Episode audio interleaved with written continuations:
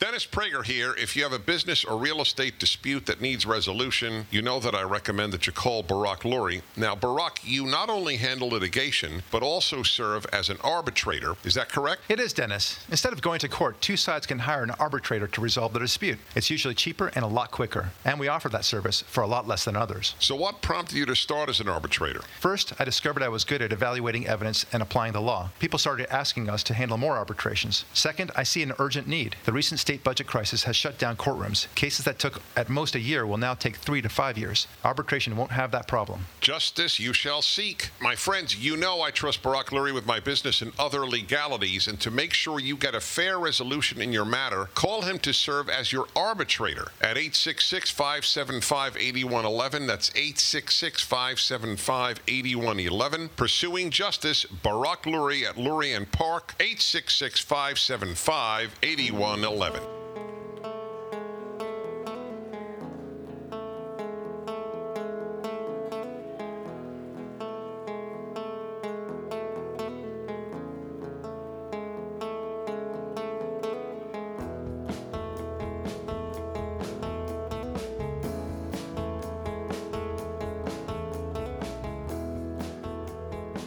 I'm uh, reviewing over what's going on in the news in Baltimore. I don't know if you know too much about this, uh, all right, but I, I, I got to tell you what's happening. Apparently there was some sort of uh, police confrontation with yet another black suspect. And, you know, bad things happen as a result of a confrontation. And what's the response? Uh, well, riots, you know, why not? And this is uh, what's going to happen. Now, this is not excusing what the police did. Frankly, I don't even know that the police did anything right or wrong. Uh, let's assume that they did something t- terribly wrong, okay, that they really messed up. Um, whether or not riots are appropriate as a response is the issue, right? So this is a uh, situation where the police actually allowed some breathing room for the riots to actually transpire. Oh, that's always a great idea. And instead of actually acting responsibly as a police force and doing their job, which was to quell a disturbance and, in fact, do whatever you could to stop this even from beginning in the first place, they instead allowed, what was the, the phrase they used? Um, the, I, we gave the rioters room to engage in their destruction. Yes. The room they needed for their destruction. Right. Spoken by the Democrat woman, black lady, mayor of Baltimore. Okay. So she gave room for them to commit their destruction. Yeah, and I say that just so in case the listeners think that a uh, Caucasian Republican came up with this idea. But no, you're, you're quoting. I understand that. Right. Yeah, no, I, I, I read that too now. Uh, I was just at a loss for remembering what, what she actually said. All right. So put aside for the second the naivete of that sort of phrasing, um, that you could do that. The, the, the naivete, of course, being that thinking that you can somehow allow room for destruction and not expect it to spill over and to create and foster uh, an environment of entitlement to do, to do something like this again, and that somehow it's a legitimate expression of frustration. Okay, just put that aside. Um, what, what happens to the innocent people who suffer the, exp- the, the, the destructive behavior, right? I mean, who is she to decide what stores can be destroyed and what can't be destroyed, right?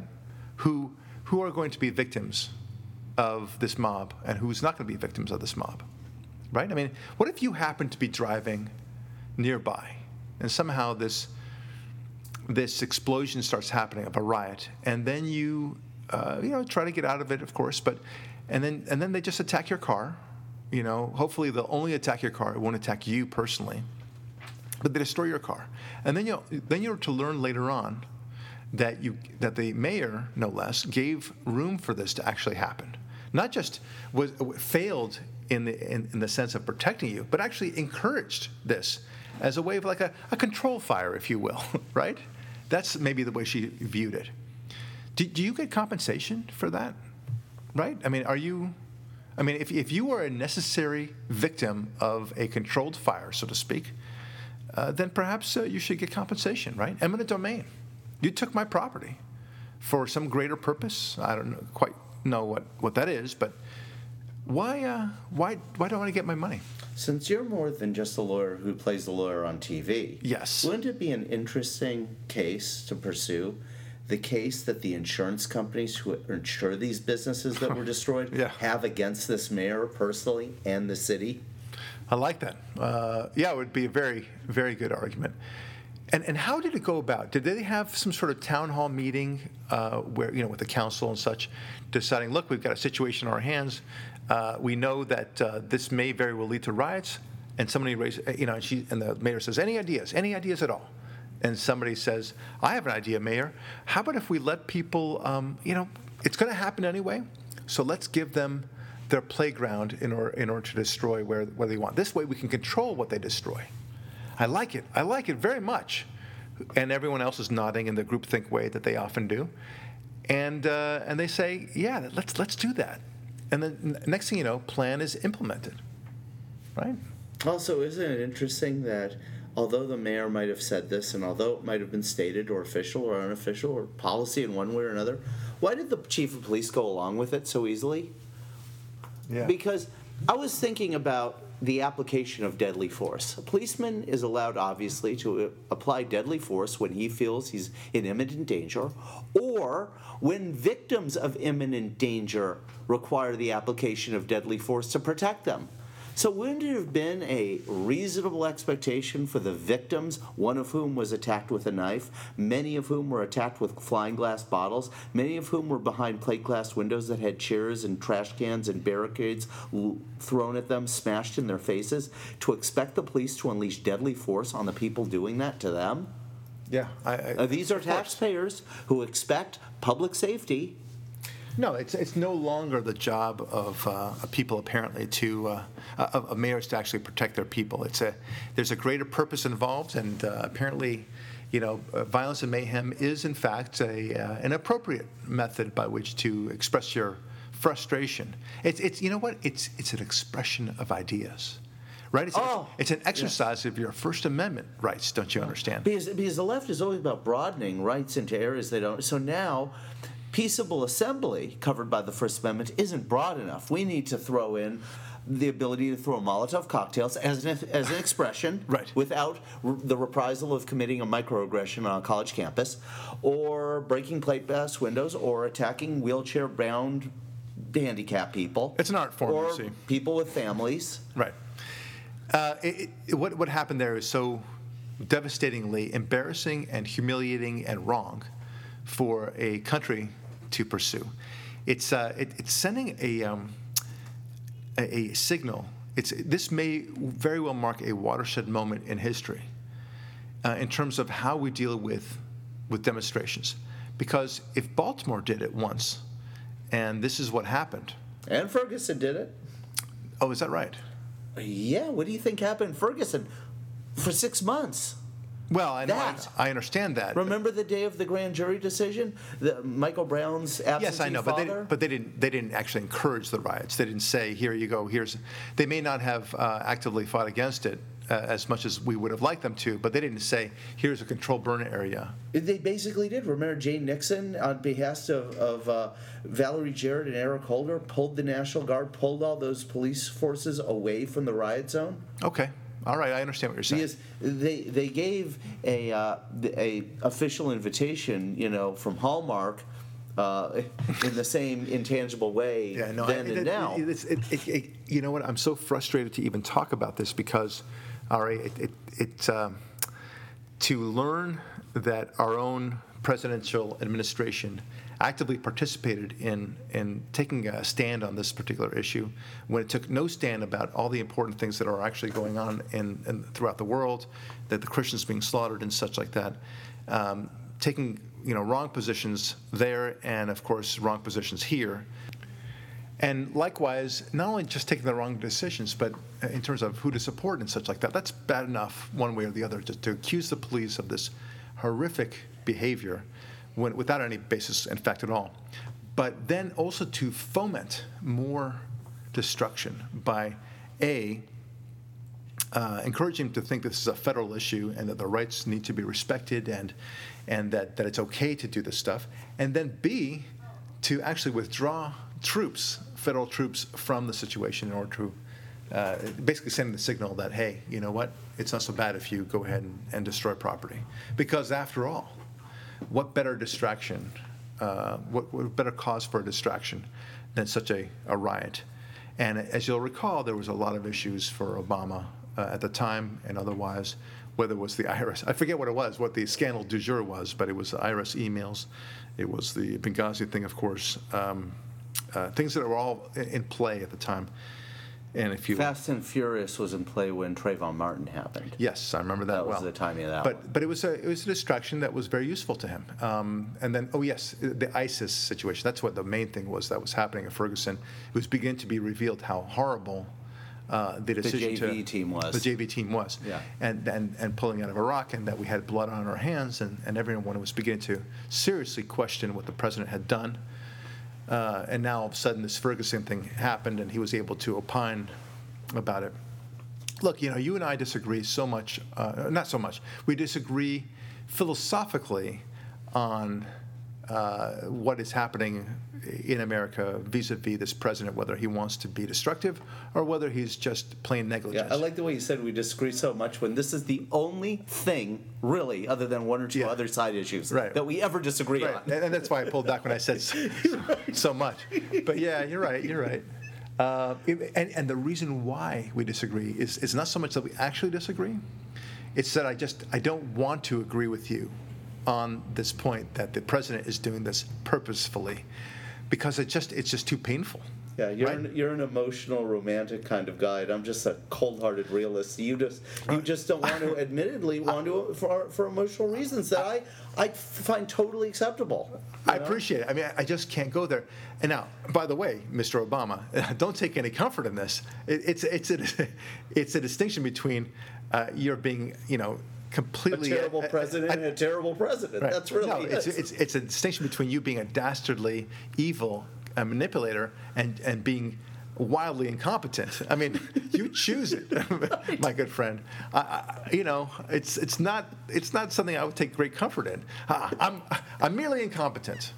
Oh, thank God. He's just a bumbling nincompoop. Right. He's that, the biggest nincompoop since Inspector Clouseau. How comforting. Right. So, but, uh, look, but this, and I say that uh, our disagreement on this point, and the reason why I bring it up is, you know, this is one of your best arguments for you to say that this is intentional, because to pull back troops when you know bad things are going to happen, everyone knew something bad was going to happen after the grand jury verdict, the timing, everything. It was very weird. And then the mayhem started. And uh, and this was already on the heels of the previous riots from the actual Ferguson investigation, the hands up, don't shoot nonsense. And then uh, and here we are. Um, you know, it's it's just I'm I'm I'm maudlin in my tone because I it, it I just don't want to believe it. And yet he keeps on taking action and inaction over and over again. That proves your point, Ari. That there's only one way to interpret this. You know, if somebody, you, you ask somebody, I don't know, uh, uh, to uh, close the door. I'm looking at a door to my office right now. And because, you know, you want to keep, for whatever reason, you want to keep privacy or you want to keep the air warm in the in the office, for whatever reason, you you, you want it to, and, and you keep on telling your uh, your colleague, please make sure to close the door when you leave. And he forgets. And then you ask him again, and again, and again, and again. And then he says, sure thing, boss. And then he leaves as you're asking him to, to close the door. Sure thing, boss. And he leaves without closing the door. You'd say, okay, dude, you're, you're clearly... There's an to, agenda here. That's right. You're trying to spit in my face, aren't you? Right. So, so but this was what it, Obama's doing the same thing, not consistently with a door, or not, not just one thing, of course, over and over again. But every action he, he does seems to be... I mean, if I didn't know better, right, I'll, I'll use that phrase. If I didn't know better, I would think that he's trying to do this on purpose, right? That that constantly every decision seems to be made with a goal in mind to, to undermine. To maximize the destruction well, that happens. Yeah, to ma- yeah. Well, that's one way of put that, maybe that's too too egregious, to undermine. Just whatever he can do to undermine, undermine. And, and what is he undermining? America's stature, America's America's uh, prestige, America's involvement, the America's safety presence, of American society, the stability of the the stability of America, being able to go out at night to a ball game. Uh, there were two points I wanted to make about this, and then a third, which is the perception, or a part of the perception of it, that I think solidifies the second point. The first point is, look at all of these supposed victims. Trayvon, Michael Brown, Freddie Gray, even Eric Garner to a certain extent. None of these guys is Emmett Till innocently walking down the street and they're shanghaied or lynched or right. pulled off the street. Every one of them has a rap sheet a mile long. Yeah. Every one of them should have been in jail, but for the compassion of the criminal justice system and how overburdened it is. Right. In the case of this Freddie Gray guy, he's a multiple drug offender, a felon who was caught with a weapons uh, uh, violation, which escalates the amount right. of severity of his previous offenses. And so the police were taking him into custody, and being that this guy had several run-ins with law enforcement, probably knew him on a first-name basis, you'd think he would have been on his best behavior. But no, it goes south. And like Trayvon, Michael Brown, I'm going to go out on a limb and say, most likely Freddie Gray being gone is nothing but a benefit to society. And I know that's harsh as you know what, but you know what? As far as I've learned from past experience, it's probably true. And in every case of these non-innocent victims of police or, or uh, uh, neighborhood uh, watch abuse, it results in these riots. And the one the other day, to actually today, yesterday and Saturday night, is especially egregious for this reason. And this is what was so freaky to me. When the communists took over the Soviet Union, there were street fighter rioters who took control. And then they got the government they wanted. And in Obama's case, the street fighters have the strongman dictator they want. And on Saturday night was the White House Correspondents' Dinner, dictator, and while a uh, dinner. And while that dinner is going on, this violence is erupting less than fifty miles away. And the president, the strongman dictator, is giving a speech at this correspondents' dinner to thunderous applause and laughter and toasting and backslapping. And at the same time, you could see his street fighters on the street causing mayhem and destruction and chaos. Yeah. And, and all right. the, the final portion of it is, is it, it, it's just so creepy to have the dictator's forces causing this kind of chaos when he's already in power. What yeah. more is he there to gain? Yeah. Well, look, um, it's... You know, it seems like we may be talking about this at length and maybe too much at length about this, but it's such a seminal moment when you're, you know that your own government is, is, is doing what it can to maximize danger and destruction. That, that's when you really need to pay attention. Again, it's one thing to complain that the government is not doing enough.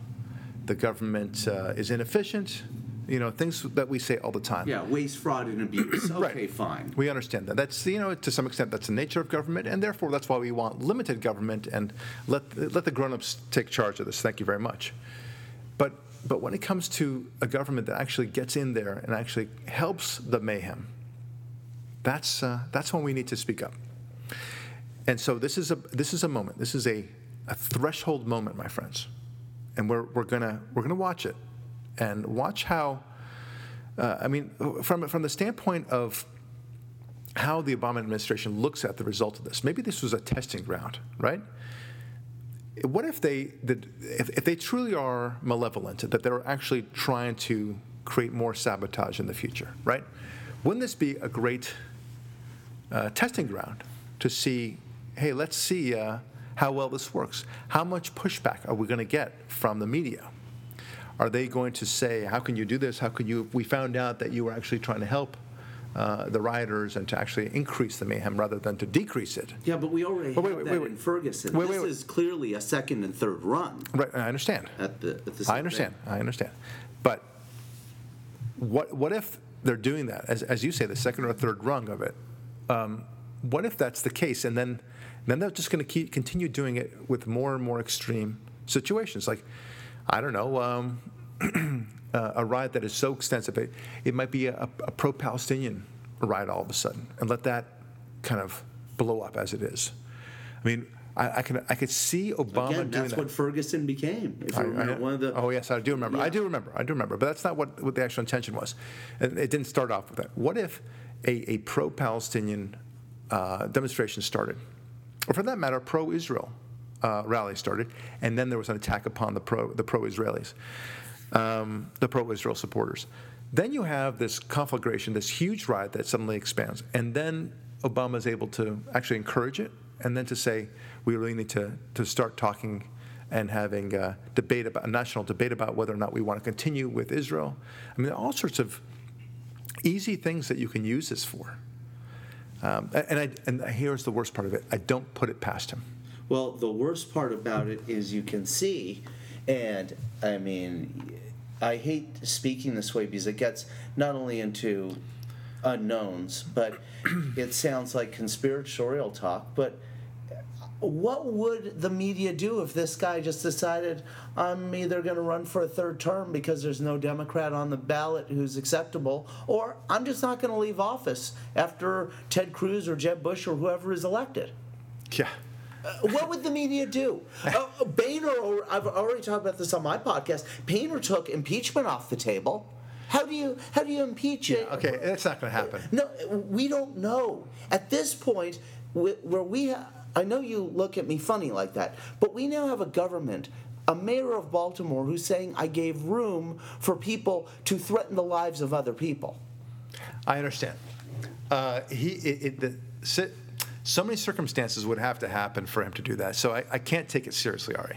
I, I understand that, I, and I've heard other people say this in the past, but. Just, I mean, he just can't do it. It, it the, the National Guard would come out to pull him out to evict him from the White House, and that wouldn't be hard to do. Under whose orders? After he's purged the military of most of the commanders loyal to... There's enough of a military to, to come out there. And if the military is out there, you know, to, to, to support his dictatorial powers, well, then presumably there's enough of a military to take him out as well. So it's, it's not going to happen, Ari. Um, it's, um, I, I've heard before... It, it would be unprecedented in, in, in all American history, and he certainly doesn't have the backup uh, to do so. And then uh, there's enough conservatives out there that would simply say that that ain't, and they would just rush the White House uh, to get him out. That's that's what would happen. That, that they, they would be emboldened enough to say that's not the president. He didn't win, and he's out. And, and that's the point. I I, I just don't see uh, this this ever happening. And you know, we have enough gumption in this country. We're not, we're not uh, so afraid of our government yet. We are not so disempowered yet that we couldn't uh, take, uh, you know, to, to rectify uh, this sort of madness. The Supreme Court wouldn't tolerate it. Uh, the Supreme Court has actually the, the authority to issue, um, um, you know, to mandate certain things as well.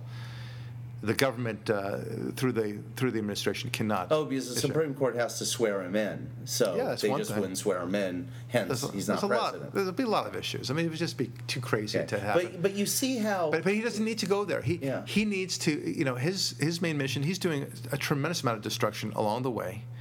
Um, he has truly transformed America already, and he will continue to do more more damage.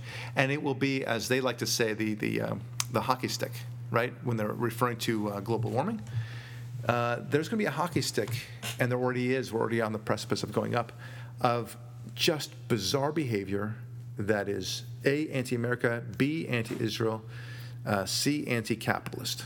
Right, all those things are going to be in play, and you're going to be shaking your heads like, "Wow, I can't believe they did yeah, that. I can't also, believe it did that. I can't believe it did yeah, that. I can't also, believe it did those it." Those are the things that always cause a massive conservative backlash against yeah. them, which would elect someone like Ted Cruz, Scott Walker, et cetera. Yeah, no, and, and that's where I want to kind of get to. Um, you, you dovetail so nicely into that. That's I, why you pay me the big bucks. The big bucks. That's right. Um, okay, so you know, I, I've heard. You know, today I, I spoke at length about uh, with a with a fellow conservative about Hillary Clinton and, and how she's uh, she doesn't have the chops to move forward. The, the among the many problems that she has is that she's going to also have to deal with the Obama legacy, right? I mean, it's she's going to have to answer for Obama just as much. And I'm not even talking about her role as Secretary of State, although that, that does tie her even more. And Benghazi and so on. But just the Democrat Party agenda on yeah. foreign and domestic policy. That's that's what it is. And, and you know, ma'am, are you going to be completely different than Mister Obama? What would you do diff- differently? Right? Are you going to reverse Obamacare? No. Are you going to um, put, put troops back in Iraq? I was no. just going to say, are you going to put uh, troops back in Iraq? No. Are you going to, you know, bomb Iran? Uh, no. Yeah. Are you going to put troops on the ground to fight ISIS? No. Are you going to um, you cut know, taxes? So, no. No. I mean, what what exactly will she do that is so different from him? Just, just literally nothing. Okay, so, I mean, maybe maybe she wouldn't uh, do what, what happened in, in the Ferguson thing. Maybe she wouldn't, you know, he, she she wouldn't pull back the troops. But of course, she's not going to say, I'm not I'm not going to sabotage America the way that Obama did. It's, it's that would not happen, right? So she's going to have to. It's gonna, this wildly bizarre tightrope that she's going to have to walk. In fact, it's harder than walking a tightrope. She's going to have to walk through the raindrops, right? You know, and still remain dry. There's there's no way it's going to happen. So, and I, I'm not saying that there's no way she can't get elected, but I'm simply saying she cannot walk through those raindrops.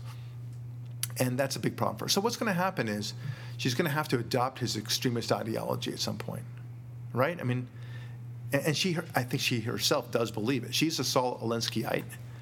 Uh, she's fully supportive of all that. She also has to adopt this uh, the, the extremist policy. Be- why? Because she's engaged in so much bizarre behavior from the Clinton Foundation and otherwise that at some point she's going to have to say, we've got to do what we've got to do to make this country more accountable and uh, more on par with the other countries of this world. It's too long that we've been this big, tough country, and we're going to we're going to focus only to be equal with from within, and, and that's consistent. That's the only thing that makes sense in her agenda, right? Yeah, the most laughable thing is the other day she gave a speech where she said, we have to get rid of the non the uh, unclarifying influence of big money in politics. Yeah. Like, what? Shit. You? What was that statement that she said? Uh, and, and I don't even want to repeat it or quote it because it was so far-fetched, so bizarre. Excuse me. Oh, my gosh. That was a hiccup, folks. It was so far-fetched what she had said. She had said, uh, when asked what was her greatest accomplishment. Do you remember this? She traveled a lot, frequent no, flyer no, miles? No, no, I, I wish she had said that. Oh, oh, that rambling statement about nothing? It was a rambling statement saying, you know, well, it's really important because it's important and, you know, what you know what we really tried to accomplish. So I'm extremely proud of that. I, like... Did she say anything? I mean, you can just imagine all the reporters looking at each other. Did did she say anything at all? Not even of, of substance. Did, did she even say a particular fact at all, other than to say we did a bunch of stuff, and and, and, and of that I'm really proud. It was a sentence that I think had a, a noun, a verb, and an adjective with some pronouns or something that kind of would have worked on paper but meant nothing. It, it didn't work on paper, or did it work uh, in, in a speech? Yeah, it, it was. Uh, it was a very bizarre thing. And by the way, expect more of these kind of bizarre statements that, that go off and trail into no, into nothingness. Just expect that. Yeah, there was an example of that yesterday. In fact, um, uh, Stephanopoulos was talking about the Schweitzer book. Yeah, and he had on, I think, someone from Bloomberg, and Newt Gingrich, and Stephanopoulos, who, you know, is a Clinton henchman, basically says, well, I don't think there's anything there. The Bloomberg person, who's a leftist, and Gingrich both tore it apart, right? Today, Clinton's spokesperson issues a statement saying there's clearly nothing there in Schweitzer's work, and cited the George Stephanopoulos statement that there was nothing there because he said on T V there was nothing there. Right. In other words, it's the same circular logic, saying basically a sentence that says, well, this is stupid because it's dumb, and it's dumb because it's stupid. See, they self-reference. I know. I know. Uh, okay, but remember that there's no doubting the liberal cause. So that, that it, it, what's the expression? Um, yeah, back to your ended conversations point. Yeah, that's right. There was there's a phrase that that was uh, it was the title of a town hall townhall dot com um, a link, and it, and it was I don't even re- think that they realized how brilliant the, the statement was, and I it was about the left's penchant for, quote, end of discussion, close quote, ideology, something like that, and oh yeah, it was the, quote, end of discussion mob, that's what it was. And I, I, I thought it was so brilliant, the the, uh, the announcement. The they do have everything, every single um, agenda item that they believe in, whether it's minimum wage or equality for women or um, racism or global warming, of course. It's all the end of the discussion. There is no debating it. This is the way it is. And the classic, of course, is global warming, where they tell you before the, you even realize that there's been a discussion that the debate is over, right? So end of discussion, thank you very much. We, we're not talking any further. And then then the debate can only be, if, if there is a debate, even a discussion, is, you know, what part will you do to end your carbon emissions, right? And that that's the discussion. Because the fact that, that we are creating carbon emissions, well, that's well established, my friends, because, you know, four out of five dentists who chew gum recommend sugarless, sugarless gum by Trident. To right. The patients who do chew gum. He might as well have said that, right? uh, but it, because ninety-seven percent, no, he even said in, in the movie that, that you know, the, the inconceivable truth, or what an incontrovertible well, inconceivable I'm, I'm, truth is brilliant. the, I'm just right movie, whatever that, whatever he was saying. Undeniable truth. I, I'm really so right. Um, That movie where he says that zero scientists disagree with him, and and he, and, and the, the numbers were kind of, you know, floating around like in a quick, rapid fashion, right, to suggest millions, and and then it goes zero like this, as if somehow that's a like a computer was telling you the fact, zero. Because the editing of text is scientifically valid. Right, right, yeah, and and everything about it's so scientific. It's all computerized, don't you know? And nobody disagreed with him. Okay. That, and that, by the way, and I, I'm only saying this parenthetically, I, I already had my questions about that movie as I'm watching it. But when he said zero, I knew that I was dealing with a bunch of garbage, because that never has happened ever. You might as well uh, say that uh, nobody, that, that even Ronald Reagan, that, that one hundred percent of the people voted for him, right? No one disagrees with him, and therefore he's such a great guy. No, it, it was a landslide victory, and yes, pe- some people voted against him. They were idiots to vote against him, but nevertheless, they voted against him. No one's going to say otherwise. But for for you to tell me that... Not uh, even Saddam Hussein got one hundred percent right. of the vote, and he I was mean, the only name on the ballot. That's where, you know, you, you would expect his advisors, you know, to Gore would tell him. They would t- would tell him, you know, sir, uh, I got to tell you, Mister Vice President, you know, if you really want to get some credibility here, you should say, you know, only fifteen percent or seven percent if you really want to go crazy, uh, have disagreed with you. And, you know, don't you know that that's, uh, that's fewer than the amount of people who believe that Elvis is still alive. Ha, well, ha, I was going to say, it's within the Elvis factor. So right. by saying zero, you're basically saying a whole bunch of insane people agree yes. with me, too. Yeah, you might as well just do exactly the Elvis number, right? Anyway, so, but he goes, no, no, I want to really, you know, drum this home. Okay, so I've said enough about that. The point is that there's the end of the discussion, right? And the same thing is true with minimum wage. The same thing is true, uh, you know, minimum wage is the right answer to help people, according to them. The question is, you know, we, we can argue whether it should be ten dollars and ten cents or ten dollars and forty cents. You know, that's that's about where we should be arguing. And likewise uh, with affirmative action, because that's the only way to rectify all the wrongs of racism in the past. And we got to do this this way. This is the, the only way to look at it. Likewise with uh, equality for women. Likewise with dealing with uh, the, the rest of the world in terms of peace. You know, the diplomacy is the only way to work with Iran. No, perhaps doing nothing is the right way to do something with Iran and to impose dramatic sanctions on upon Iran. But, but and, and and the end of the discussion mob, as as the title put it so well, the response to it is consistent with how angry a mob responds when you disagree with them. They go crazy. Right? When, I mean, look at Obama. When he doesn't get what he wants in terms of, you know, people saying, hey, you know, you really maybe ought to think about not negotiating with these terrorists uh, and imposing more sanctions, he gets angry, really angry, right? And uh, when when John McCain, after the election, the first election, says, you know, Mister President, maybe we should think about this, maybe we should think about that. Um, And and he says, by the way, John, I won. Okay, I mean, what a nasty response to that. I mean, but but it's it it's not just nasty. It reflects so much of far left thinking that you will do what we say you will do. There is no discussion about this. Uh, I mean, Dennis uh, Prager says, in, in the heart of all leftist ideology is a is the pulse of totalitarianism, uh, and I agree with him. But it's it's also this inability to see anything else. It's it's a blindness that that that affects them all, and it it's it truly is an end of discussion, and it's very hard for, I think, a true leftist to actually deny that. Because if you were to ask them, okay, are you open to listen to uh, to challenges to minimum wage? Are you open to listen to challenges to high taxes and regulations? And and if they really are open, then they'll say that they're open, but then they're not liberal anymore. Because if they were truly open, they would they would change their minds on the subject because they would see that there's openings. But but they would say, well, surely you would agree with me that we have to have regulations. That they, they see us as people that are simply trying to get away with stuff.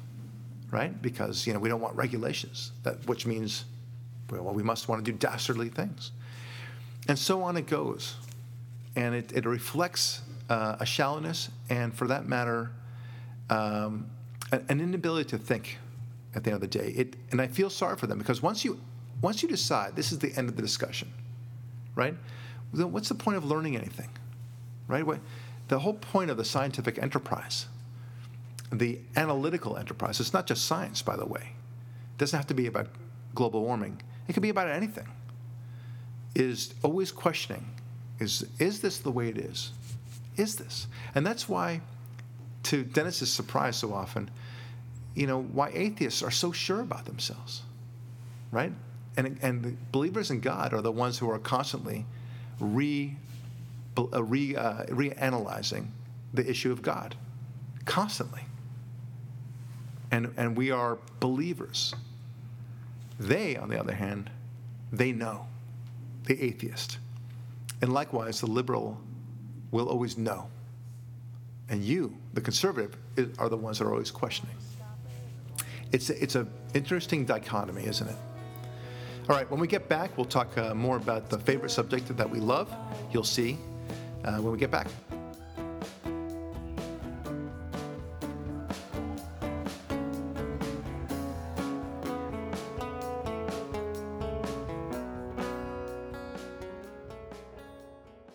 Ben Shapiro here with a man I have tremendous respect for, my good friend, attorney Barack Lurie. Barack, you've been practicing law for over twenty-four years. Do you have some important advice about lawsuits? Well, Ben, the law deals with conflict, right? A good attorney should help ease a lot of your anxieties because he should have perspective and know how to gather his evidence. But his main mission should always be to pursue the path toward quick resolution or settlement. Well, how do you do that? Simply by working to remove the emotion from both sides. Once you gather information and think rationally and compare strengths and weaknesses in a case, you can work on what's fair. The truly great lawyers know how to do that, and quickly. You can see, folks, why I so admire Barack Lurie and all the work that he does. For all your business and real estate legal issues, call my friend Barack at eight six six, five seven five, eight one one one, eight six six, five seven five, eight one one one, eight six six, five seven five, eight one one one. Fighting for what's right. Barack Lurie at Lurie and Seltzer. Listen to The Barack Lurie Show, Sundays at ten a.m. here on A M eight seventy, The Answer.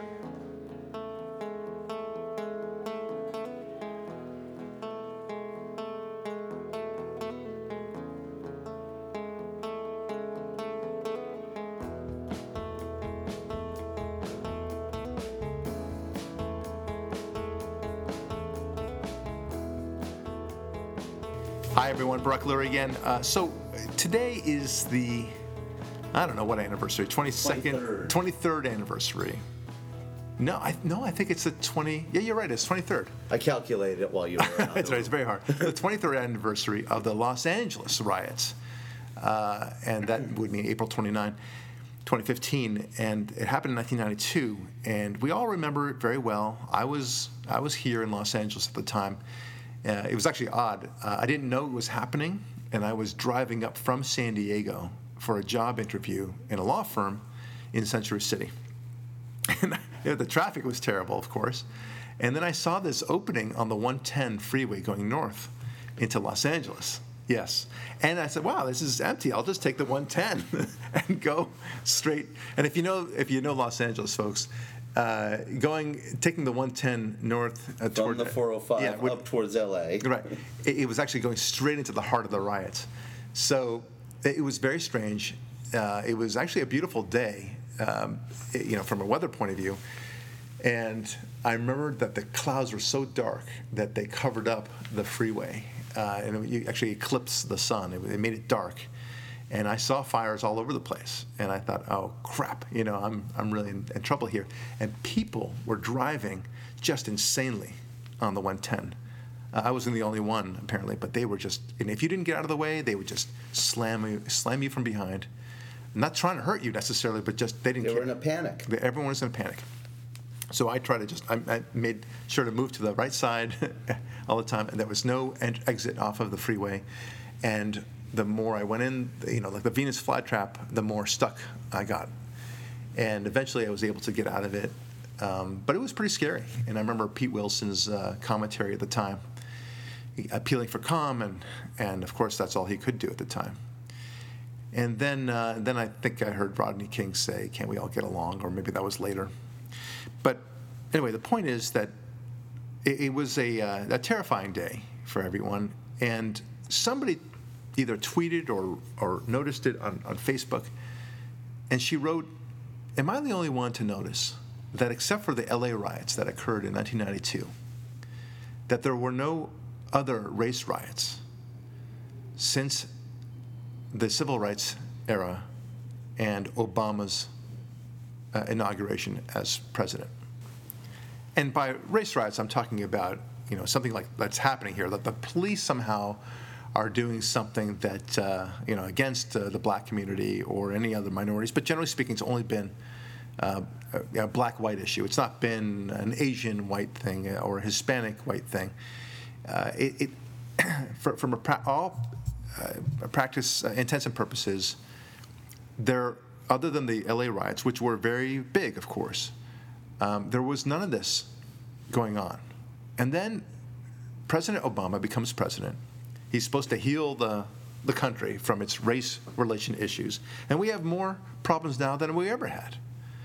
And one uh, you know, queries, what's the point? I mean, if, if, the, if it was so great to have a black president uh, and who was going to you know, make us all feel better about, uh, you know, black-white relations and such, and this president would at least be sensitive to black the black plight, then how come we're having more and more riots than ever before? What's what's going on here? You know, so there are many ways of, of looking at this. Okay, here are what I can see is at least two, and maybe I'll think about third as I as I talk. The first one being that the the feeling is, well, gosh, you know, now we have a black president. He'll understand us more, and we can be, we can express our, we can vent our anger more. Um, I don't know about that. Uh, the second possibility is that Obama himself uh, wants to stir up the trouble, and is encouraging this sort of mayhem. Um, to say that, that your frustration is reasonable, and therefore, you know, and, and I'll send more people to even agitate. Um, so that's that's possible. That's it's a culture of permissiveness, um, it, it, very similar to what we saw in the first part of this uh, podcast, where the Baltimore mayor said that we gave them room to commit violence. Yeah, room to destroy. To destroy. There you go. It's even worse. So if that's the case, then you know, of course, then, then it should be no surprise that we have more violence. I don't want to believe that, so I won't believe that. Uh, I don't know if there's a third option. Uh, to to explain this all. Maybe that third option is that it, it, it's a new culture where we've decided um, collectively that the police are just not going to react very much anymore, and therefore uh, it sends a signal that the police will not enforce these things for fear of looking like they're racist, and therefore just uh, encouraging people to act badly. You know, that that's kind of obvious. If you don't enforce the laws, for example, the speed limit, well, guess what? You're going to have people speeding recklessly on the streets. That's the way it is. And and liberals, you know, correctly, at least with respect to the speed limit, will will appreciate that. They should appreciate that. You, they love regulations, right? But when it comes to enforcement of the laws uh, vis-a-vis uh, rioters, I don't care what color they are, somehow, uh, you know, anything goes. You know, that won't affect anything at all. Anyway, I'm very uh, frustrated with this. Um, and the, the Baltimore riots that are, are happening now, um, It's just it's shocking. It's disturbing. It's it, it's enraging for different reasons altogether. We should all be enraged. Now, we talked before a long time ago about the the concept that small things can make very big changes, right? So I, I don't know if I gave the example on this podcast, but I can tell you once uh, I was I had a bad back. It wasn't terrible, but it was really kind of agonizing for a few weeks. And I was telling this to a friend of mine. And uh, he looked at uh, me folding my legs as I as I sat and told him about my pain and my predicament. And he looked at my my shoes, the bottom of my shoes, and he said, "Have you thought about getting your shoes repaired, your heels replaced?" And I said, why, why do you ask that? And he goes, "Because I think that's your problem." And it turned out that one of my heels was a little bit more worn down, just a little bit, than the other. And as a consequence, my, I, without my realizing it, because it was such a slow burn, as it were, I was, you know, out of alignment in my spine. And the pain was excruciating. And I thought it was something else. And I was thinking about going to the to the back doctor, you know, to, to re- go for surgery or, you know, very deep acupuncture or what have you, chiropractic. But if I just changed my shoes, it'd be a big difference. And don't you know, that's exactly what happened. I changed, I bought new shoes instead. But it doesn't matter. I mean, the, the point was, it was the heel. And I, I, I thanked him so much later on. And he just kind of smiled, yeah. And he said, "Small things, big changes." Yeah, and it's so right. He is right, and it, it applies. Well, why am I bringing this up? Because I'll ask you a question. All right, what are the chances that the rioters in L A twenty-three years ago, or for that matter, the rioters in Baltimore now, that uh, that they go to church? That the, I'm talking about rioters, like the violent ones, right? Not the ones who actually protested peacefully. The rioters. The ones that smash things, stole things. The ones that learn that gasoline lit on fire melts steel, those rioters. Yeah, exactly, something like yeah. that. Uh, what are the chances that they go to church regularly on Sundays? I'll answer two questions. What are the chances and what are the percentage of them that go to church on Sundays? Right. Zero and zero. Ah, very consistent. Maybe, maybe even lower than that. Yeah, I think you're right. Unless they go to church to steal something from the church, because there's like some silverware yeah, in there. And not, not that kind of going to church. I mean, actually attending the church. That's very funny. No, and so so what does this mean, right? So, look, everyone's talking about and dealing with uh, rioters. They think, well, this is just a pent-up rage, and they legitimize this rage by saying, you know, we, they need jobs, they need more money, they need more entitlement. Um, But no, that's exactly the opposite. You know, we've, we've played that entitlement game for decades, literally decades, always saying the same thing. Let's give more food stamps, get, get more of this, more of that. And and the, the cities continue to descend into hell. We have, as I as I started off with this particular part of the podcast, that we have more violence and riots than ever before. So something's not working. At least that doesn't appear to be the answer. Could it be that it's something else?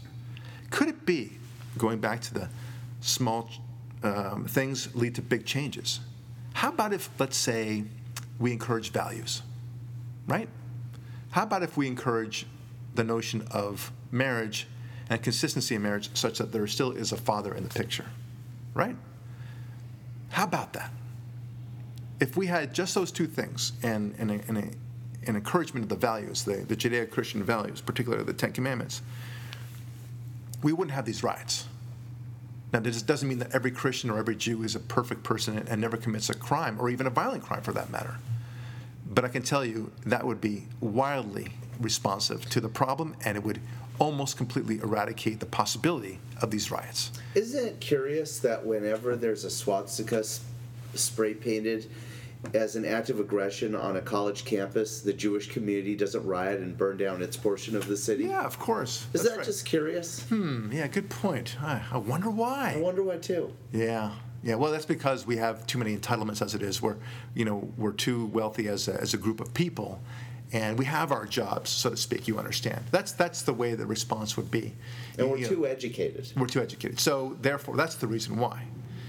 But So I'm just trying to be the devil's advocate on, on that in that department, because it's a serious question that you asked. Without you maybe maybe you meant it tongue in cheek, but the reality no, it is, is a serious question. The reality Absolutely. is that that would be the answer, and and so we need to say, but still, you need to compare apples to apples. Um, those cultures that do uh, foster a father in the household and values in you know from church or the synagogue, they tend not to have these problems, right? And sadly, very sadly, we, we know that uh, there's a fifty percent chance of any black adult male uh, ending up in jail sometime in his life. That that is just obscenely tragic, just unbelievable to to, to hear that statistic. And that uh, almost all criminals have the one thing in common, almost all violent criminals certainly, gang-related and so on, is that they don't have a father, a, a significant father in their lives to help nurture their values. Okay, could it be that we can d- redirect our focus to that, to family, to to the values, to the to the church? Why not? The reason why not? It's not P C. We we're, oh, that's right. We're trying to destroy the church, as it turns out. Who knew, right? Uh, you know, we're trying to eviscerate in, in, all, in, all things. That, yeah. that the, the very notion of God in the public sphere is is so contemptible. Yeah, and to to just emphasize how accurate your statement is, on this very day, there were arguments in front of the Supreme Court in, where the government's own attorneys were arguing for the ultimate destruction of the church in yeah. America. Every church. Every church. It's it's uh, it, it is to to not see this simplicity in the answer to it. It's it's one thing when you you know you have a, a cough that's debilitating, for example, and you just go from one doctor to the other, trying to figure out what this is. You just want to diagnose it correctly, whatever it is. God forbid it's lung cancer. God forbid it's uh, you know something more as serious or more serious than that. Uh, but you just want to get to the bottom because you're just so. Gosh darn tired of, of the exhaustion of coughing perpetually like that. But the you know, but the doctor has no dog in the fight, so to speak. He wants the answer for you as well. He wants to be the hero. Ah, the reason why, Mister Smith, you have this cough is because you have this very severe allergy toward pollen, and it's seasonal right now. And here's some antihistamine, and uh, be off on your merry way. Problem solved, right? Um, or, God forbid, it's lung cancer. I'm sorry, Mister Smith, it's lung cancer. But at least you know, and you know what the course of treatment needs to be. That might be chemotherapy, who knows? But at least you can go somewhere. But you would never have a doctor who sees what it is and then claim, well, it can't possibly be that because I don't want it to be that, right? Let's look for other avenues because and, and avenues that we want to foster. That's right. The reason for it. Because fostering ch- family values and a home with a father and regular church attendance to normal churches that worship God and Christ rather than black liberation theology does not have the uh, profits and overhead that massive government spending to a welfare state program right. or, or for the bureaucrat. I, I mean, that's certainly cynical, uh, but I, I don't... I don't I don't uh, challenge your your cynicism. I think it's right, but even more simply, it, it it just violates the whole notion of liberalism itself. The ideology, put money aside for the for the moment. The ideology uh, is completely inconsistent with the church. The church and the synagogue basically elevate the individual. That's the last thing you want if you're a, a true liberal. And constrain the individual's conduct to a certain narrow parameter of of.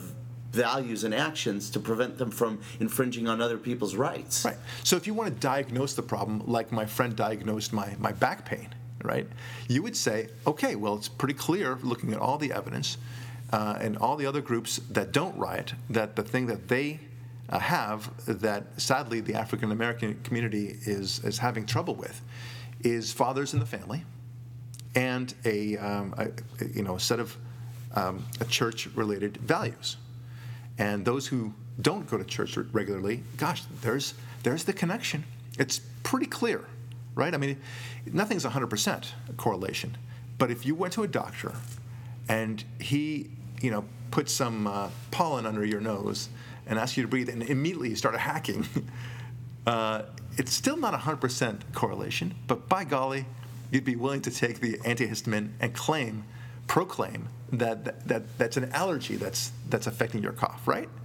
It's not one hundred percent, but pretty much ninety-eight percent, ninety-nine percent. That that's probably the reason why. Let's do that, Mister Smith. Let's try the antihistamine. Same thing here, right? You you you put you take away fathers from the equation, you take away values from the the equation, and you can rest assured, just like the pollen underneath Mister Smith's nose will affect him and make him cough dramatically, you're going to have riots. That's what's going to happen. That is the essence of it, because there's no mooring. There's no sense of purpose, and people need purpose, and they get angry when they don't have a purpose. That's what happens. They, they're angry with you, society at large, for not giving them the purpose that they crave. Yeah, and isn't it interesting what liberal solutions for this is? Because oh, and uh, just, just one last thing. Sure. Because uh, another thought came to mind. The rioters, I, I know it sounds silly what I'm about to say, because it's kind of obvious, they're not happy as they riot, right? It's not as if they go into the store and say, isn't this great? Look at me. I'm stealing a Sony T V. Yeah, that's why they call it like Days of Rage, not yeah, it's Days rage. of Celebration. That's right. It's, oh. it's always, but they're very unhappy people. They steal, yes. And, and I believe that they're unhappy precisely because they don't have a purpose, and they're angry because they don't have a purpose. They're trying to fulfill that purpose by by anger, right? It's like the, the you know more than a couple of extremely wealthy men that I know that are extremely unhappy, but they try to fulfill that, that you know fill that hole with money. Well, these guys are trying to fill that hole with anger, with violence, right? By contrast, the church-going people, they have happiness, and You, obviously, you'd much rather be the church-going guy than the, the rioter, wouldn't you? I mean, even if you ask the rioter, would, would you rather be who you are, or would you rather be that guy who is happy uh, in, in his life? And, and I think if he were to be honest with himself, he would say, I'd rather be the happy man.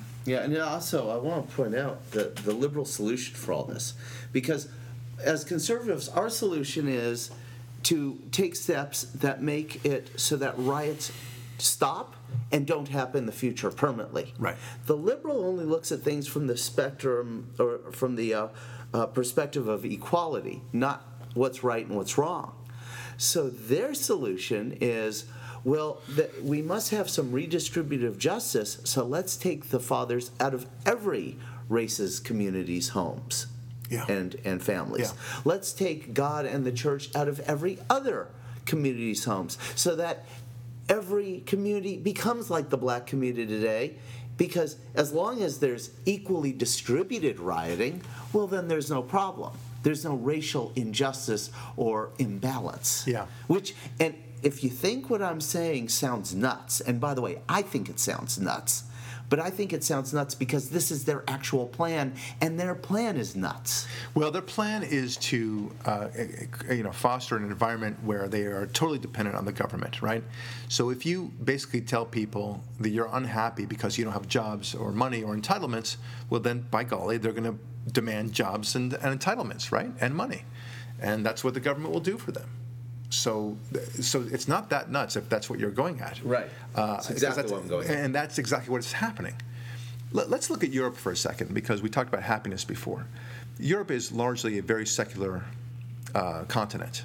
Uh, and I'm talking about the Muslim uh, population within Europe at this point. I'm talking about Europeans, the classic Europeans, the Frenchies and the Italians, who don't go to church at all. And they, they come over to America, and they see us going to church, and they see us doing the Pledge of Allegiance, or saying a prayer at breakfast, and they think we are nuts. What the heck is this all about? Yeah, and stupid. And stupid for it, yes. yes. That's another story, but but throw it back in their faces. That's that's what we need to do. I mean, you can laugh at us all you want, but between the two uh, continents, as it were, America on the one hand slash Canada on the other, you know, together, and um, the Europeans, which of us has a much better thriving economy? Which one of us is, is not depopulating itself? And which one is going to still exist in the next couple, uh, couple of decades? Oh, that's right, us. The happy one. The happy ones. We have a sense of purpose. We have the sense of the individual. You guys think that your system still works while you're, you're driving your car over the cliff. I mean, that's amazing to me. Like, They're literally like a car going over a cliff and saying, isn't this a just great engine that I've got going on here? Wow, it revs up really well. Sure, it, it only allowed me to go one direction over this cliff, but in your cars, you know, you can go right and left and such and change course and such. But uh, isn't this wonderful? What a fancy car. Whoa, boom. Explosion. This this is the way that they think. Okay, so likewise, you know, happiness is is so relevant to the, to the issue of the riots and everything else. It's worth studying that that question. See, the simple thing, the the the small thing here is understanding what the problem is. You understand the problem, its values, its fatherlessness uh, in the African American community.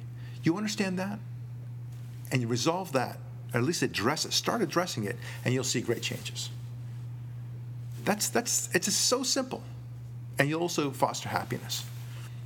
But uh, don't expect that uh, anytime soon, because, like the doctor example we just gave you, the Obama administration is not interested.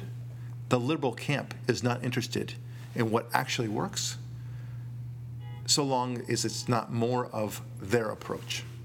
Okay? Ta-da! Done. Okay? That the very notion that God might be the answer is so absurd to them, but it is the answer.